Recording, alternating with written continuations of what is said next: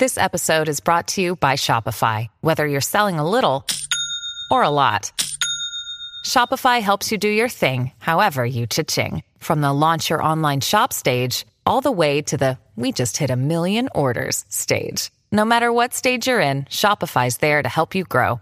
Sign up for a $1 per month trial period at shopify.com slash special offer, all lowercase. That's shopify.com slash special offer.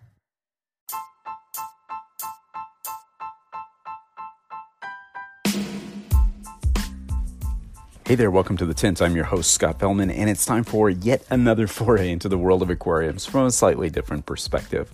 You know, one of the more common questions we receive here at Tannin Aquatics and via our social media accounts is how do you maintain one of these botanical method aquariums? And it's really a great question. Uh, it's fundamental. Now, although we've talked about this quite a bit over the last five or six or seven years, it's a very fundamental item which we probably just don't talk about enough every you know so often. We need to talk about it more than just once in a while. Probably should talk about it a few times a year. So why not just revisit it today?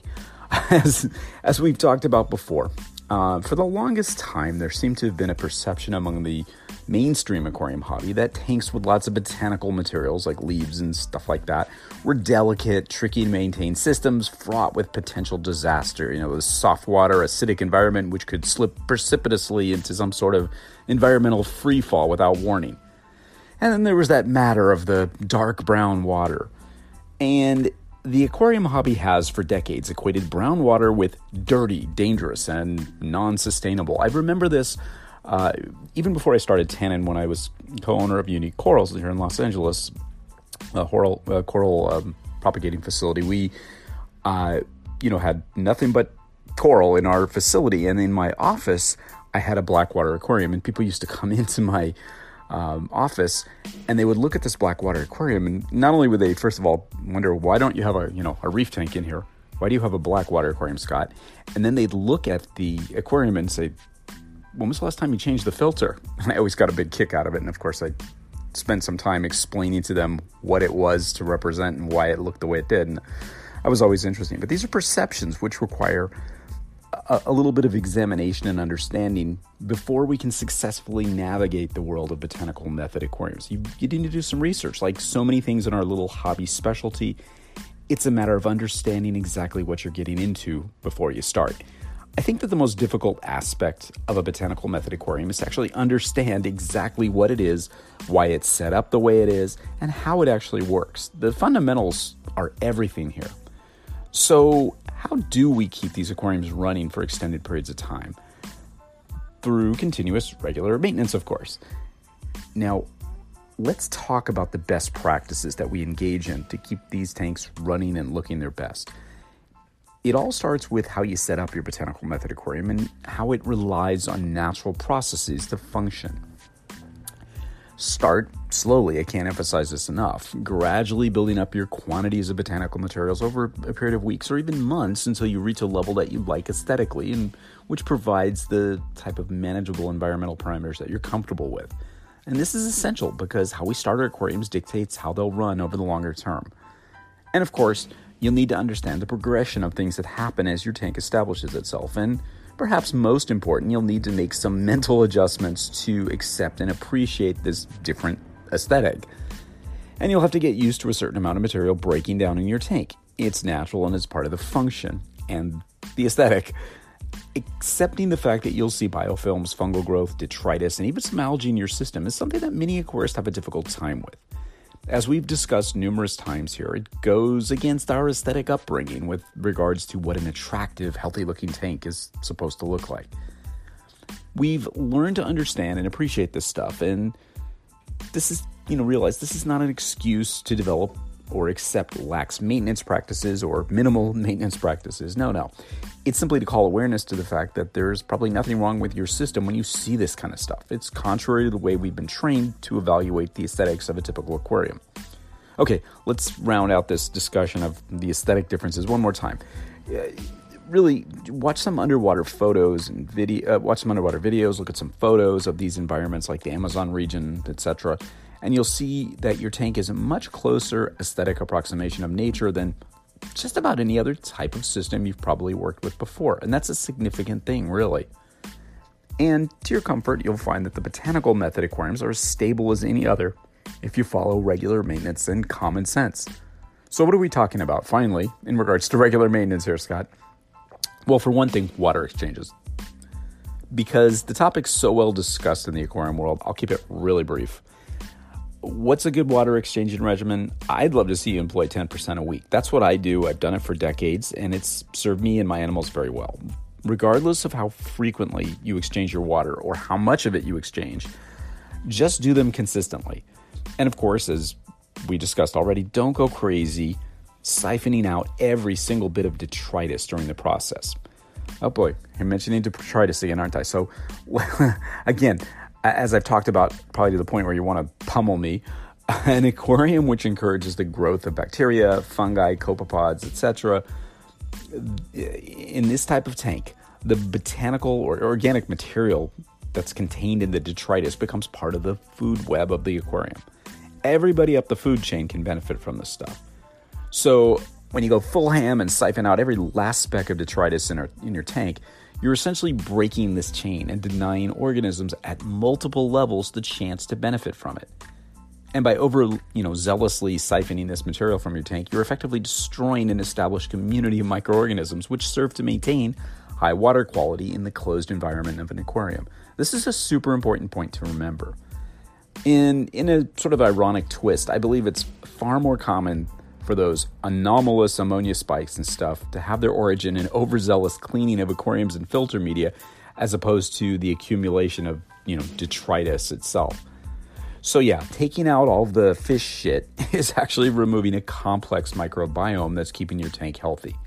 Even something as seemingly mundane as the way we maintain our botanical method aquariums requires us to make some mental shifts to appreciate our methodology more thoroughly, doesn't it? It really does. Now, of course, during water exchanges, it's almost inevitable that some of your you know leaves and botanicals are going to get shifted around. They're they're pretty lightweight materials, and as they decompose, they're even more lightweight and mobile, if you will.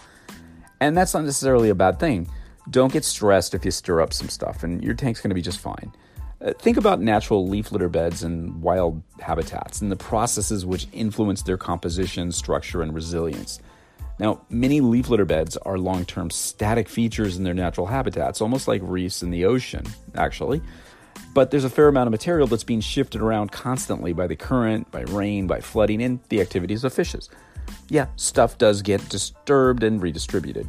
And the organisms, i.e., the fish, which reside in these systems, deal with these dynamics very effectively. They have for eons.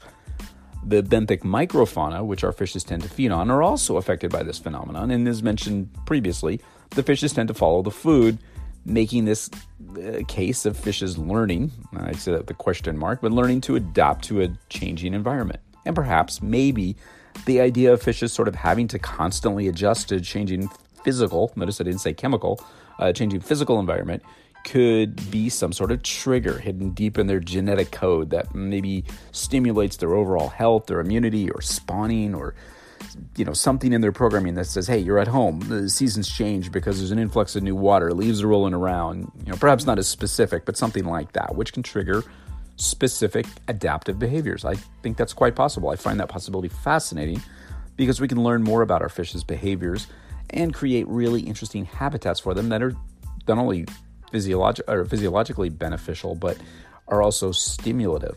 Um, simply by adding botanicals to our aquariums and allowing them to do their own thing, to break apart as they decompose, to move about as we change the water or conduct maintenance activities, or even when we add new pieces from time to time. Well, I mentioned that whole breaking down part about botanicals, so let me just touch on that one more time. As we've discussed for years, botanical materials, you know, breaking down and decomposing as soon as they're added to your aquarium is reality. That's what happens when botanical materials touch water. It's normal, it's natural, it's to be expected. Some materials, like the harder seed pods, last a very long time, almost indefinitely, before they're finally broken down by biological activity.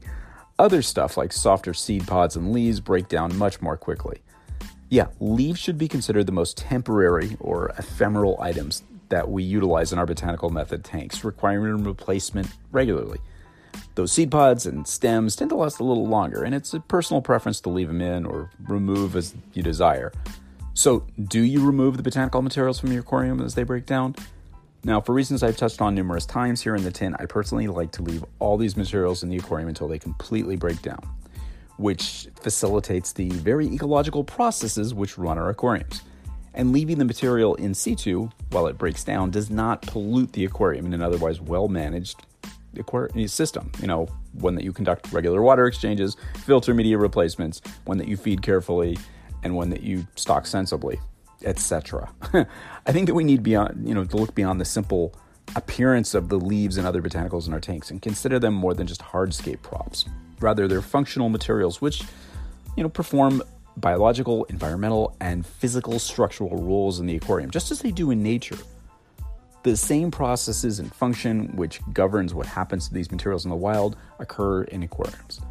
And if we reject our initial instinct to edit what nature does, the aquarium takes on a look and a vibrancy that only she can really create. I wouldn't get too carried away with trying to remove any of it, really. Remember, most of this stuff, the broken down botanicals and the resulting detritus and such, is utilized by organisms throughout the food chain in your tank, and as such, it's a fuel for the biological processes we're so interested in. So, no sense disrupting them, right? What goes down doesn't always have to come up. Take care of your tank by taking care of the enormous microcosm which supports its form and its function. And that means not removing all this material as it decomposes. I know I've said it several times already in this one piece and countless times in the tint, but it's really a fundamental part of the botanical method of aquarium keeping. Now, one last physical maintenance task that I found to be continuous and necessary is the cleaning of filter intakes, mechanical filter media, and water pumps. So, with a constantly decomposing array of botanical materials streaming into the water column, lots of little debris tends to get sucked into filter intakes, pumps, sponges, all that kind of stuff, and mechanical filter media. And these need to be cleaned or replaced on a regular basis, perhaps even more frequently than the other maintenance tasks you do. It's simply part of the game when working with a botanical method aquarium.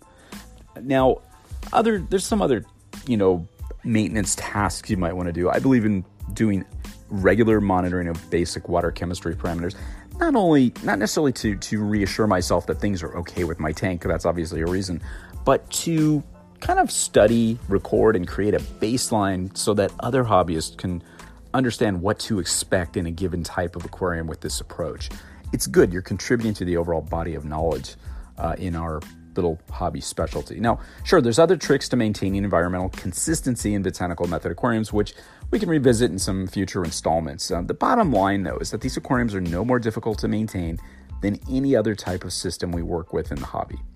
They simply require a basic understanding of ecological and biological processes and how they play out in our tanks. It requires, you know, patience, consistency, and execution, attributes which are ideal for any hobbyist to possess.